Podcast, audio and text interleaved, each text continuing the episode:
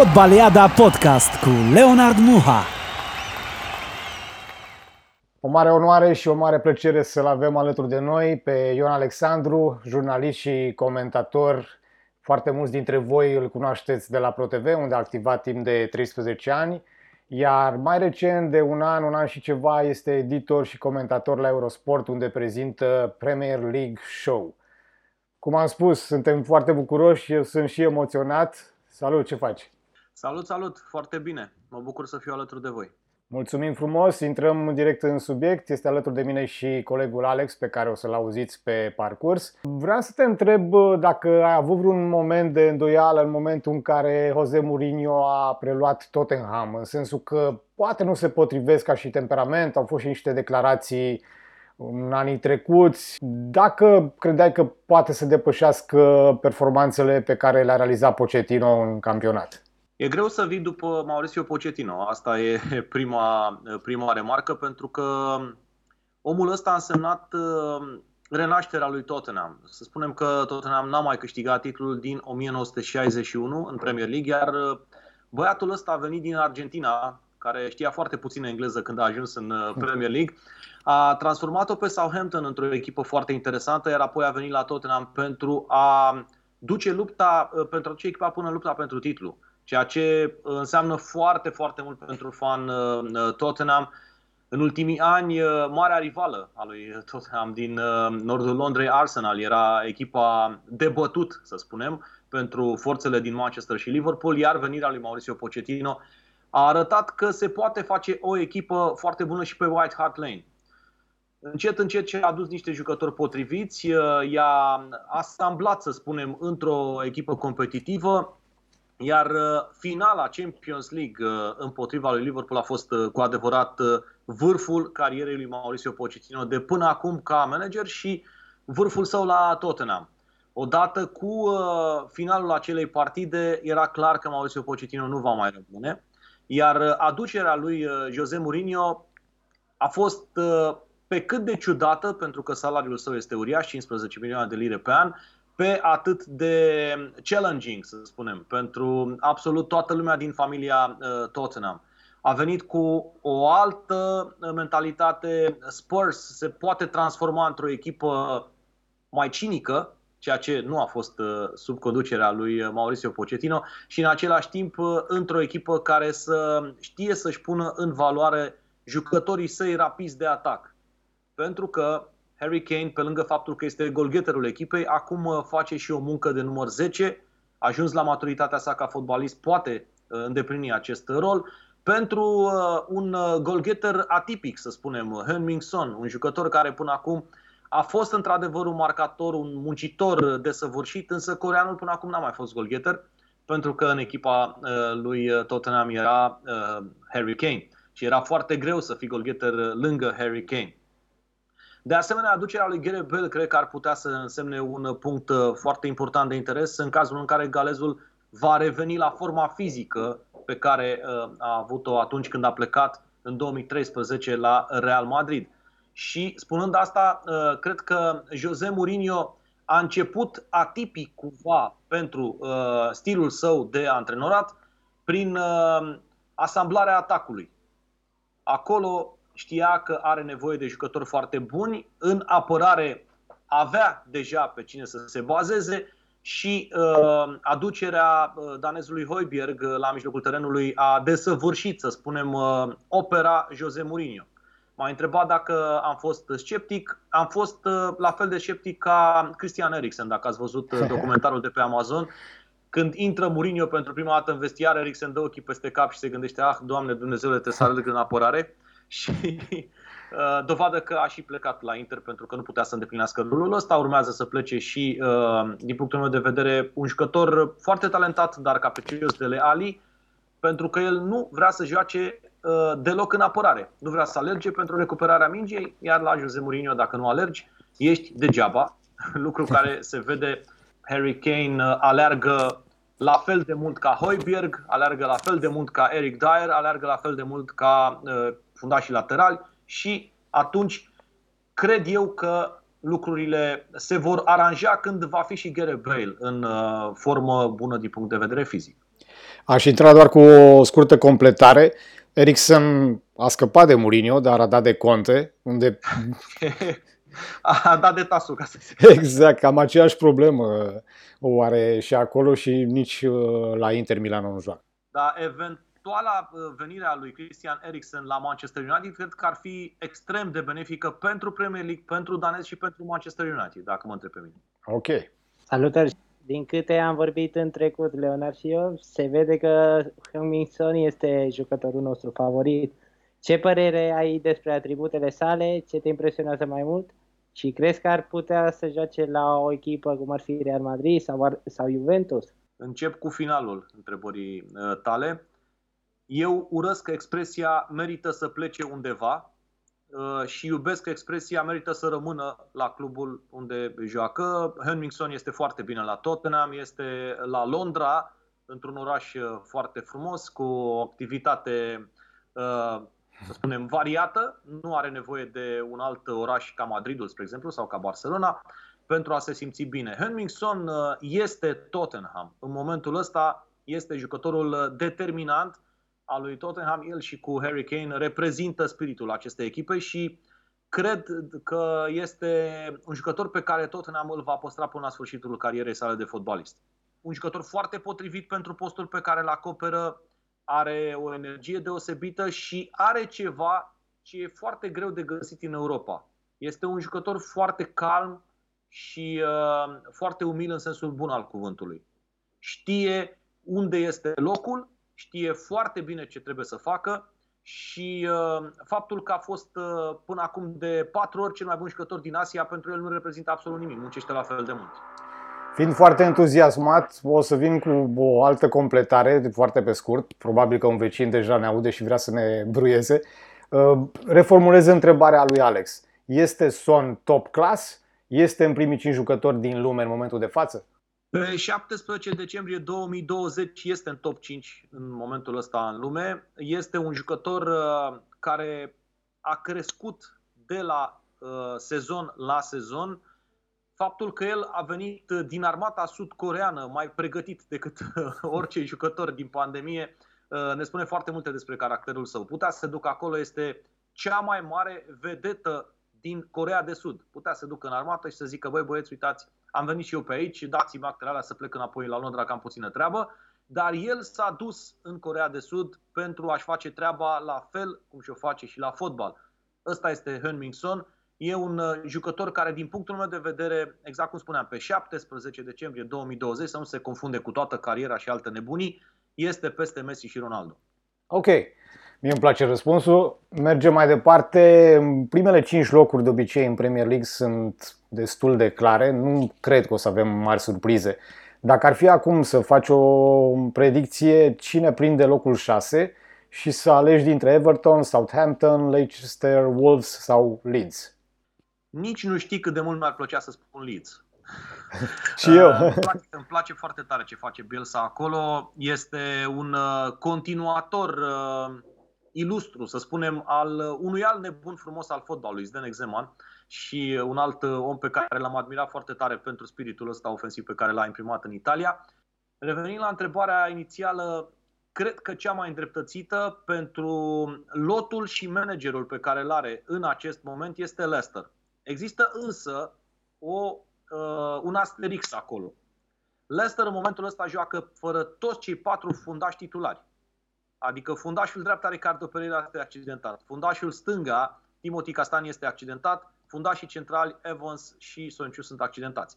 Dacă aceste accidentări uh, nu vor fi rezolvate foarte rapid, Everton îi poate lua locul în această luptă, să spunem, pentru uh, supremația favoritei la locul 6. Că se vorbește despre asta în momentul ăsta. Dar eu cred că acel top 5 de care vorbeai nu este chiar atât de... Nu e bătut în cuie. Nu e atât de securizat, pentru că din punctul meu de vedere, Manchester United are un lot mai bun decât managerul pe care îl are pe bancă în momentul ăsta și de aici uh, s-ar putea să existe niște probleme. E perfect că ai continuat așa. Care crezi că va fi schimbat primul? Pentru că eu cred că așa e, tic-tac, tic-tac, bate ceasul din ce în ce mai amenințător pentru Solskjaer și pentru Mikel Arteta. Cine dispare primul de pe bancă? Întrebarea e foarte grea. Pentru că Arsenal merge mai prost din punct de vedere al rezultatelor, iar Manchester United merge mai prost din punct de vedere al jocului. Dacă ne uităm la ce se întâmplă uh, pe Old Trafford atunci când vine Crystal Palace și uh, Manchester United tremură, pentru că în ultimii doi ani n-a reușit să obțină nici măcar un punct în fața lui uh, Crystal Palace, echipa antrenată de Roy Hodgson, să nu uităm, e ceva ciudat. Ole Gunnar Solskjaer nu știe să joace meciuri împotriva echipelor care se apără, deși are niște jucători fabuloși în atac. Trebuie doar să-i așeze cum trebuie în teren. Van de Beek, olandezul care a venit, joacă foarte puțin. Uh, Cavani a jucat și n-a jucat când a intrat uh, în, uh, într-o situație foarte complicată pe St. Mary din Southampton, a arătat ce știe, două goluri, pasă de gol, un jucător absolut incredibil, din punctul meu de vedere, unul din mari atacanți ai fotbalului mondial în acest moment. A ajuns liber de contract la Manchester United, să nu uităm, în uh, stilul uh, Zlatan Ibrahimovic, să spunem, pe final de carieră, dar cu uh, un pedigree extraordinar, cu o dorință extraordinară și cu un fizic de jucător de 26 de ani, deși el e trecut bine de 30. Vreau să vă spun că eu cred că până la urmă, din cauza și nu datorită experienței mai slabe a conducerii lui Arsenal, Mikel Arteta va fi cel demis înaintea lui Solskjaer, deși poate ar trebui să fie invers foarte interesant. Și care sunt echipele obligate să facă transferuri în fereastra de iarnă? Obligate, nu știu dacă e cineva obligat în lumea asta să facă transferuri, dar uh, echipele care ar avea nevoie de ceva întăriri sunt destul de multe. Chelsea nu va face transferuri, asta e un lucru uh, destul de clar. Mie mi se pare că Lampard deja are tot ce trebuie, toate ingredientele din uh, platoul special numit uh, Chelsea pentru a uh, face o echipă foarte bună dar cred că sunt alte echipe care ar trebui să facă transferuri. Manchester United e o echipă care are nevoie de al doilea fundaș central din punctul meu de vedere, pentru că Maguire e un fundaș foarte bun, e un fundaș pe tipicul uh, Premier League, dar are nevoie de un partener mai elastic, mai mobil, care să acopere mai multe zone. Acest uh, partener ar putea să fie Bai dacă n-ar fi uh, din sticlă de Murano. Accidentat mereu. Da, accidentările lui sunt destul de dese. De aceea cred că ar trebui să intre pe piața transferului pentru a aduce un jucător uh, mai mobil acolo, lângă Maguire. De asemenea, cred că Manchester City are nevoie în continuare de un atacant central. Sergio Aguero, cu uh, un uriaș respect pe care îl port, nu cred că va mai reveni la valoarea pe care a arătat-o, să spunem, acum 2 ani sau chiar și sezonul uh, precedent. Uh, Tottenham are nevoie în continuare de un uh, jucător care să facă o concurență serioasă lui Eric Dyer și Toby Alderweireld, cei doi fundași centrali. Pentru că Davison Sanchez, din punctul meu de vedere, e foarte bun pentru al patrulea fundaș central, nu mai mult de atât. E un colombian care poate să crească încă, dar nu este la nivelul lui Tottenham. De asemenea, Everton cred că are nevoie de un fundaș central. Sunt multe echipe care caută fundași centrali buni, dar nu sunt atât de mulți pe piață. În afara lui Daioto Pamecano, mie nu vine nimeni în cap care să fie la nivelul Premier League în momentul ăsta, să intre direct titular. Pentru că să aduci jucători la kilogram nu cred că este o soluție pentru o echipă puternică din Premier League și nu cred că se va întâmpla lucrul acesta. De asemenea, echipele din spate, undeva în zona retrogradării, sunt foarte, foarte volatile, foarte interesante. Ele ar putea să aducă jucători pentru a încerca să rămână în Premier League, pentru că potul, din punct de vedere financiar, este uriaș. Upamecano, în ultimele zile, pare a se îndrepta către Bayern. Orice jucător puternic din Bundesliga pare că se îndreaptă către Bayern la un moment dat în carieră și aici uh, putem enumera foarte, foarte mulți uh, jucători. Eu sunt uh, puțin surprins de această afacere în familie pe care au făcut-o Salzburg și Leipzig pentru Uh, Soboslai, care mie mi se pare un jucător de Premier League în momentul acesta și știu din uh, surse foarte sigure că Arsenal era foarte interesată de transferul său, s-ar putea ca jucătorul maghiar să stea foarte puțin la Leipzig în cazul în care se adaptează foarte repede și în Bundesliga. E un drum care deja s-a făcut, așa că probabil în familia afacerile se fac mai simplu. Uh, vom rămâne în zona de Arsenal și o să încerc să traduc un citat din cartea lui Nick uh, Horby, Fever Pitch. Mie îmi place foarte mult pentru că cumva reprezintă și ce se întâmplă în Italia cu Conte. Conte, de exemplu, din punctul meu de vedere, toate trăirile lui și toate ieșirile spectaculoase și nemulțumirile lui îl face unul dintre noi cu ghilimele de rigoare. El este viața și la fel pentru prima dată, ca să încep citatul, pentru prima dată, dar cu siguranță nu ultima dată, am început să cred că toanele lui Arsenal și norocul lui Arsenal reflectă pe cele pe care le am eu. Asta este citatul. Spune-mi, te rog, ce se întâmplă la Arsenal? Spun că nu este o surpriză pentru mine pentru că mm, această carte, Fever Pitch, am citit-o de câteva ori și este foarte distractivă și e foarte simpatică. Ne face pe toți cei care suntem suporteri să ne regăsim acolo într-un carusel de stări și de faze. Ați auzit de justiție divină? okay. no, cam asta se întâmplă și știți de ce? Pentru că 87% din fanii lui Arsenal îl contestau pe Arsene Wenger care termina cu greu pe locul 4 în urmă cu ceva sezoane. Era omul care a revoluționat uh, Premier League și nu doar Arsenal printr-o tactică deosebită. Este primul uh, manager uh, non-britanic care a reușit cu adevărat să zguduie din temelii instituția fotbalului din Anglia omul care a câștigat uh, titlul în Anglia invincibil, este singurul în istoria Premier League care a reușit acest lucru, și omul care se trezea la șapte dimineața în ziua meciului pentru a uh, măsura iarba de pe Emirates să fie fix la numărul de centimetri pe care și-l dorește. Cu toate astea, fanii au uitat foarte repede acest lucru și l-au contestat. Spun că este justiție divină pentru că ei S-au supărat foarte tare că echipa se bătea pentru locul 4, iar acum ar fi foarte, foarte mulțumit să fie în top 10. E o echipă glorioasă. Anglia este de departe cea mai glorioasă echipă a Londrei, deși uh, eu țin cu Tottenham, am un foarte mare respect pentru Arsenal, pentru că așa e normal la sport. Am mulți prieteni care uh, țin în București cu Arsenal și discutăm foarte mult despre situația uh, de acolo. Eu sunt pentru continuitate, mai ales la un club mare așa cum este Arsenal. Dacă Mikel Arteta va fi demis acum, cred că este o eroare. Faptul că la interviul de angajare oamenii care decid totul la Arsenal în frunte cu uh, patronul american care trece foarte rar pe la serviciu, să spunem așa, adică pe la uh, stadionul Emirates, dar își dorește uh, un profit mai mult decât trofee. Dacă acest patron american sau cine a decis să-l angajeze pe un Emery nu a înțeles că omul ăla habar nu avea un cuvânt de limba engleză și nu știa ce înseamnă spiritul Arsenal, acum i-ar trebui să înțeleagă că Mikel Arteta este omul potrivit la locul potrivit. Chiar dacă rezultatele nu sunt cele dorite, mult sub cele dorite de fapt, este, să spunem, rezultatul unor uh, acțiuni pe care managementul lui Arsenal l-a făcut în ultimii ani și nu doar în ultimele șase luni sau în ultimul an de când a venit Mikel Arteta. Arsenal are o echipă tânără, Arsenal poate crește, dar Arsenal trebuie să găsească acel mix între, să spunem, jucători mai experimentați, cum este Aubameyang sau William, și oamenii care vin din spate. Saka, din punctul meu de vedere, este un jucător care va deveni uh, mare dacă Arsenal are grijă de el sau dacă va da noi îl așteptăm cu mare interes. White Hart Lane este destul de aproape. Poate să ia metrou și apoi uh, autobuzul, încă șase stații, îl așteptăm uh, la intrarea în stadion e un jucător de viitor, un jucător pe care, sincer, mi-aș, mi-aș dori să ajungă la Tottenham. Să înțeleg că ai parcurs distanța asta de multe ori prin Londra, nu? Da, am fost, am fost, okay. în zona aia.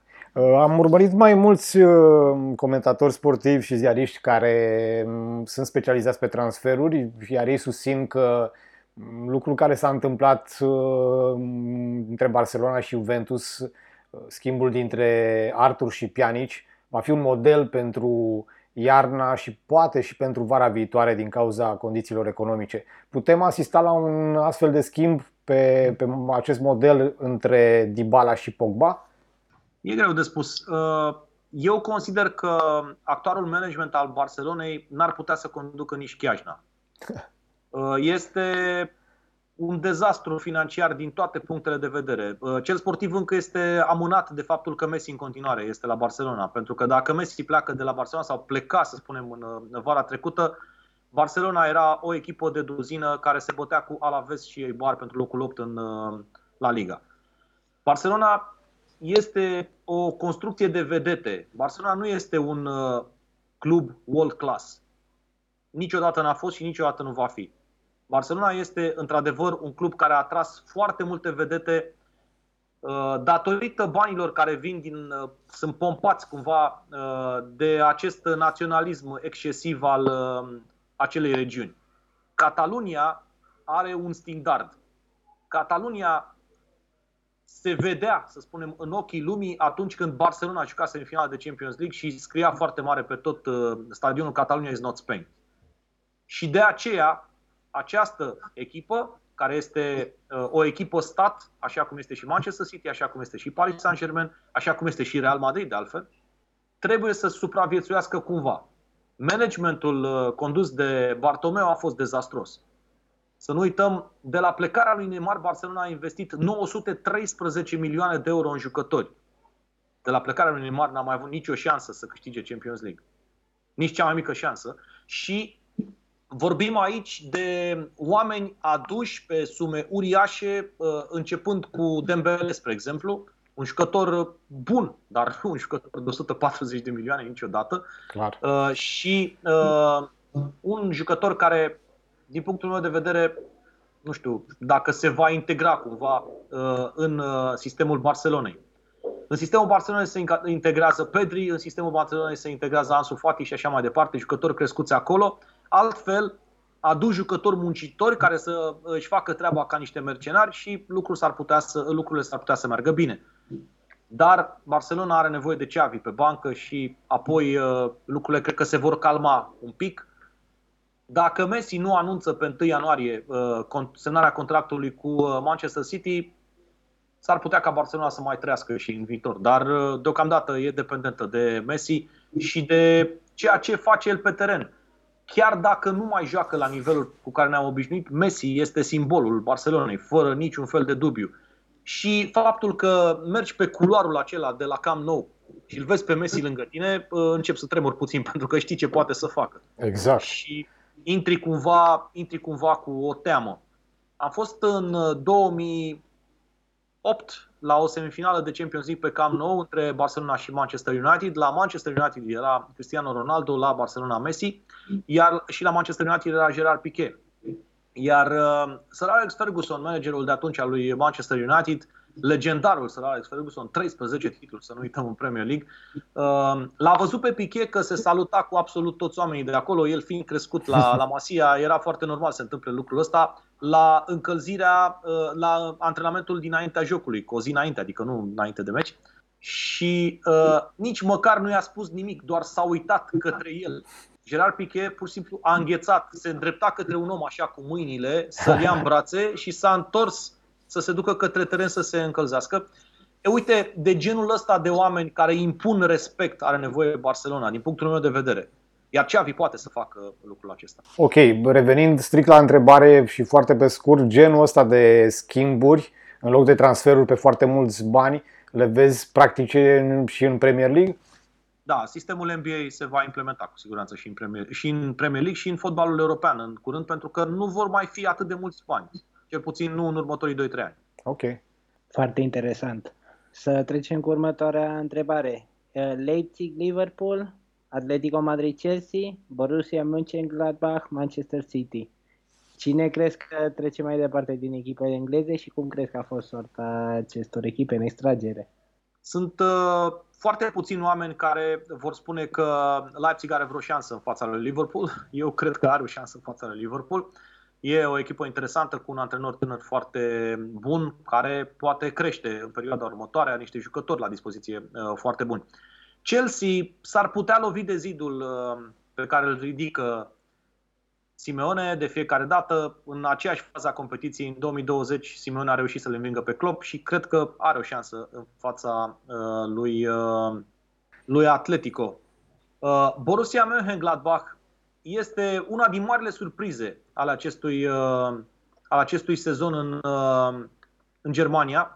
Din punctul meu de vedere, Borussia Mönchengladbach și Leverkusen sunt două echipe care în momentul ăsta, nu știu ce se va întâmpla până în februarie, pot interveni foarte multe lucruri, dar în momentul ăsta sunt două echipe care pot pune probleme multor formații grele din Premier League, din La Liga, Serie A și așa mai departe.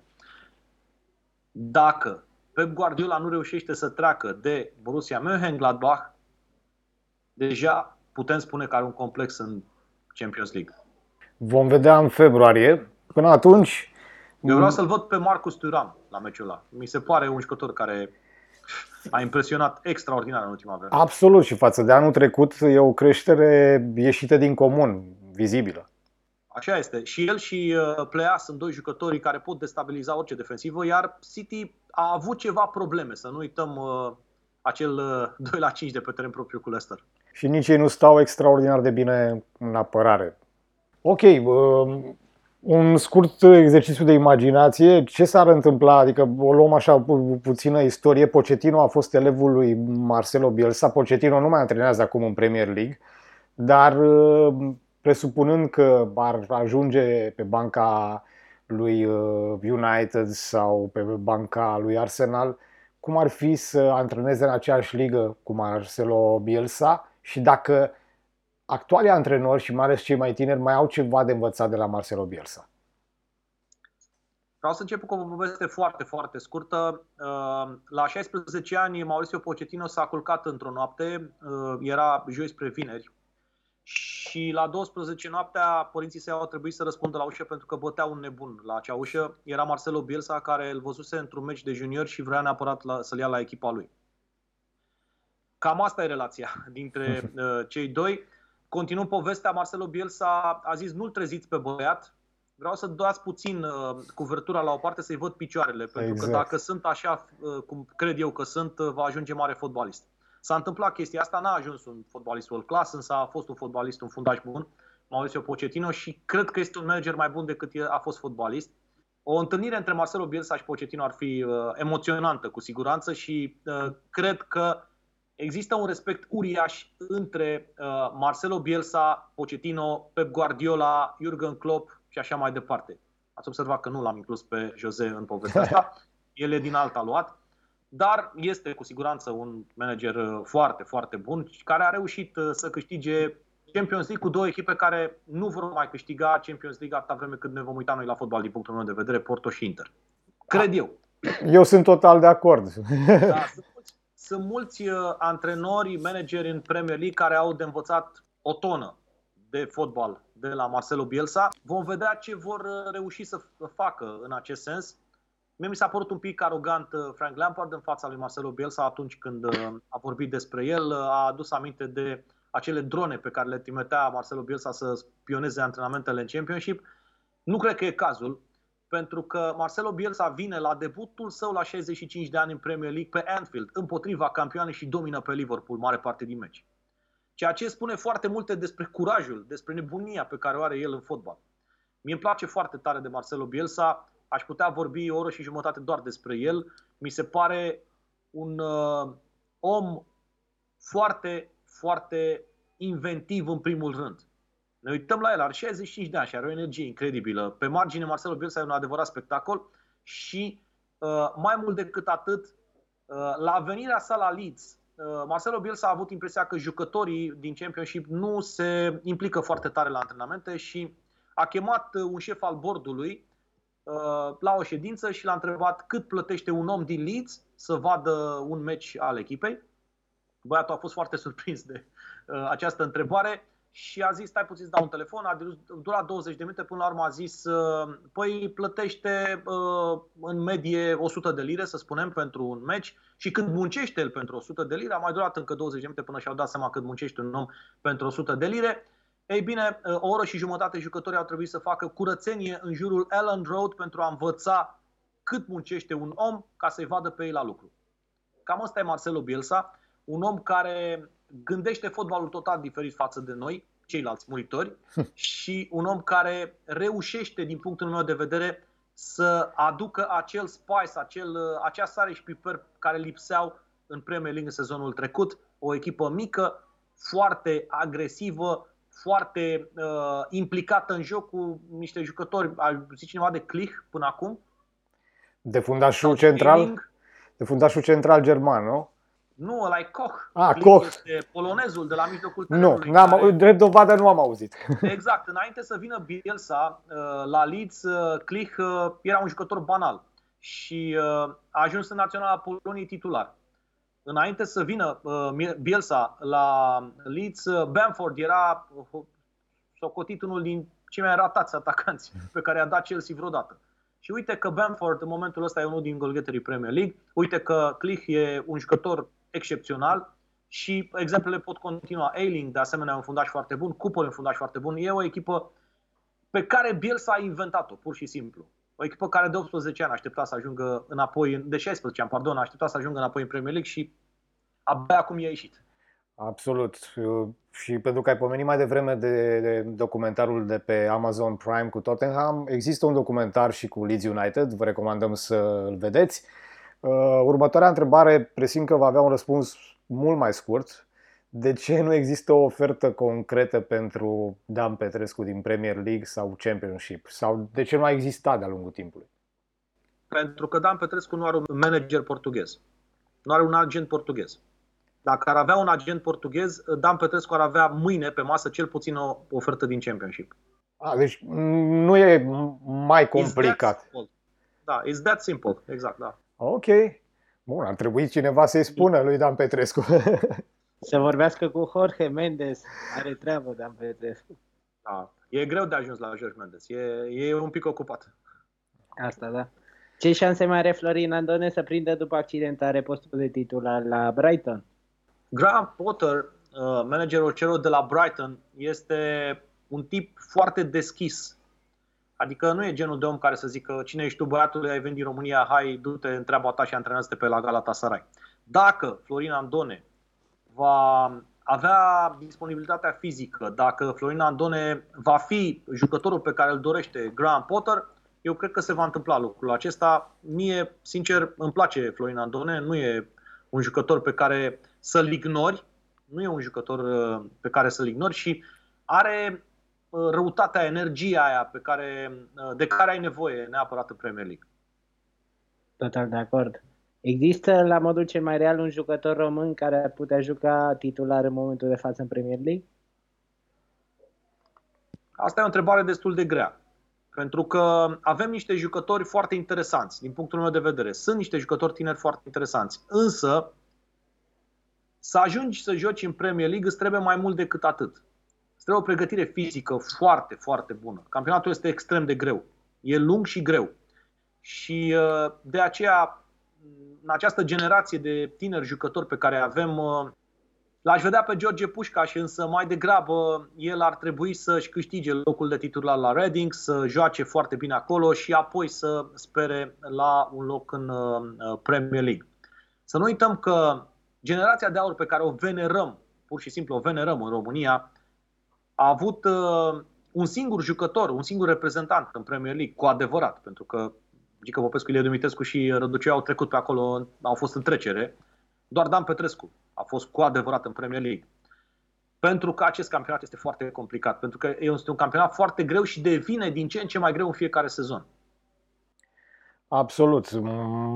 Țin minte că Ștefan Iovan a jucat în Liga a doua, dar a jucat foarte puțin și deși nu face parte din generația de aur, atacantul Ionel Ganea a reușit lucruri destul de notabile la Wolves. Vă vi se pare Cosmin contra un om care se dea la o parte de la un challenge așa? Ca și antrenor?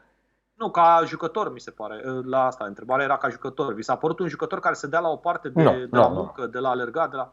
E, uite, la West Bromwich Albion a jucat doar 5 meciuri. N-a făcut față din punct de vedere fizic. Un alt jucător care a făcut față din punct de vedere fizic și eu cred că și-a făcut treaba onorabil în Premier League este Gabi Tamaș, care a jucat și el la West Bromwich Albion 43 de meciuri în Premier League. Nu e rău, dar cu adevărat în Premier League a jucat Dan Petrescu. În rest, au fost așa niște încercări. Și să avem un nou jucător în Premier League ar fi extraordinar, dar nu știu când se va întâmpla lucrul ăsta. Mie îmi place foarte, foarte mult și știu de, îl urmăresc de fapt de vreo 2 ani pe Radu Drăgușin, cel care de 18 ani care a debutat la Juventus. E un uh, jucător care ar putea să fie foarte interesant pentru echipele din Premier League peste 2-3 ani. Dar să vedem ce se va întâmpla până atunci. Să sperăm că în ăștia 2-3 ani prinde cât mai multe meciuri la Juventus și apoi îl vedem și în Premier League. Um, ne apropiem de final și aș vrea să împletim fotbalul care este meseria ta și cu trupa ta favorită, e vorba de Oasis. Și avem uh, provocarea asta, să zic, între Liam Gallagher și Noel Gallagher. Care este preferatul tău și dacă poți să faci o comparație uh, cu fotbaliștii pe care îi regăsim acum, uh, cu partea artistică și de răutate a celor doi frați, pe, pe cine i-ai regăsi în, în ei? Dacă mai fi întrebat în urmă cu un an și vreo trei luni, dacă nu mă înșel, aș fi răspuns Lion pentru că l-am așteptat la București într-o duminică și n-am mai vrut să iasă pe scenă, era un pic uh, ocupat cu niște sticle de whisky, cred eu, și a găsit așa o ieșire, spunând că nu e scena destul de mare pentru trupa lui. Uh, da, Lion în principiu, să spunem, iar uh, ca o comparație, cred că singurul jucător în momentul ăsta din Premier League care s-ar asemăna cumva cu ei este Jack Grealish. Uh, mi se pare reprezentantul uh, fotbalului uh, britanic în cel mai pur stil al anilor 80-90. Este omul foarte talentat, e un Paul Gascoigne. Paul Gascoigne, exact. 20. Eu l-am asemănat și cu Dănuț Lupu. Mie îmi place, mi-a plăcut foarte tare de Dănuț Lupu. Uh, și un jucător puternic, un jucător uh, care avea o tehnică minunată, deși uh, și avea și o statură impunătoare. Dar cred că e comparația mai bună cu Paul Gascoigne pentru că Jack Grealish tocmai în urmă cu vreo două zile și-a pierdut permisul și dacă mai face o dată ce a făcut, uh, adică să conducă back, nu va mai conduce niciodată. Adică va avea un permis uh, definitiv uh, suspendat în Anglia. E tipul de jucător pe care îți place enorm să-l vezi pe terenul de fotbal și pe care îl urăști în afară.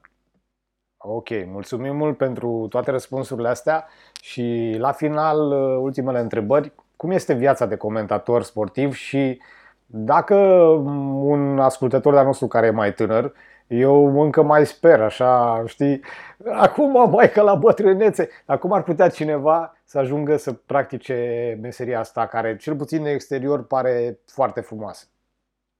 Este foarte frumoasă, este foarte frumoasă și este și foarte grea. Cam tot ce e frumos în viață e și greu.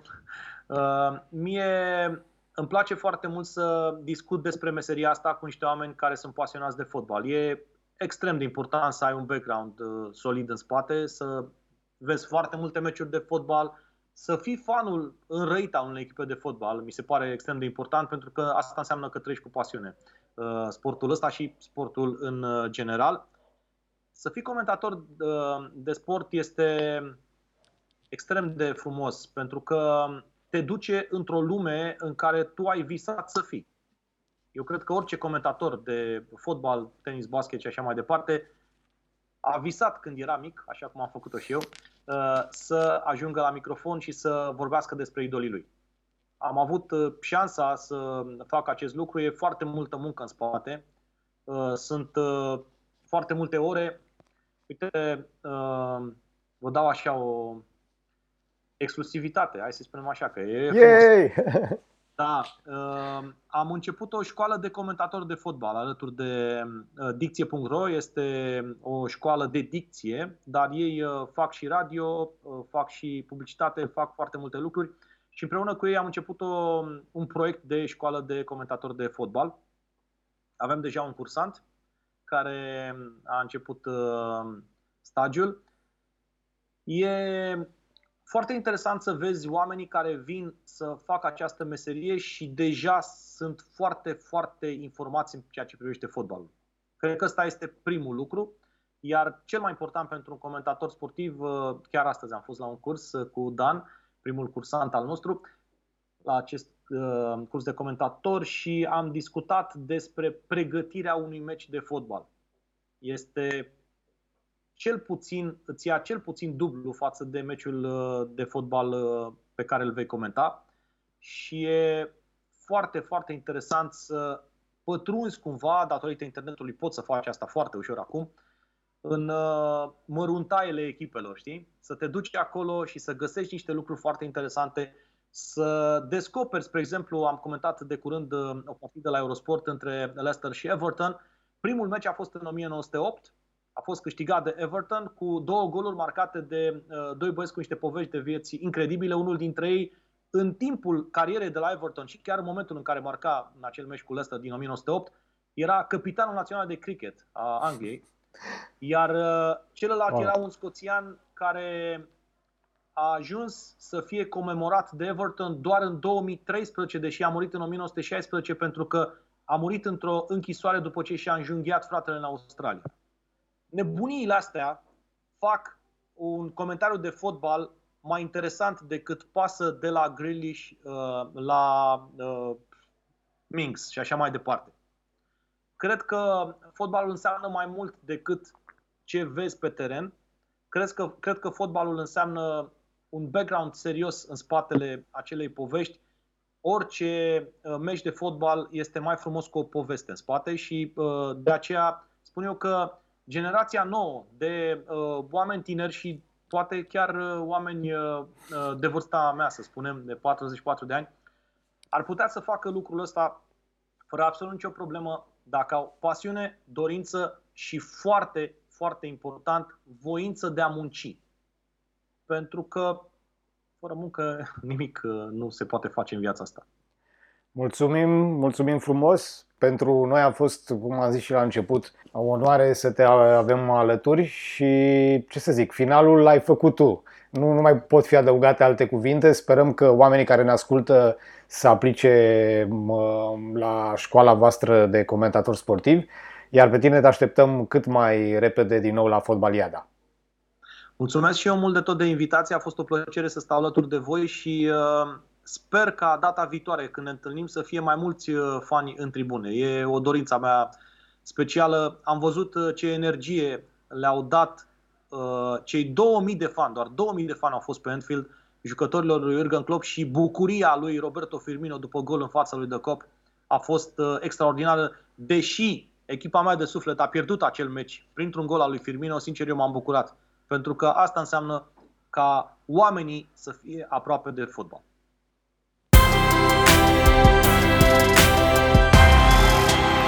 Ați ascultat Fotbaliada Podcast.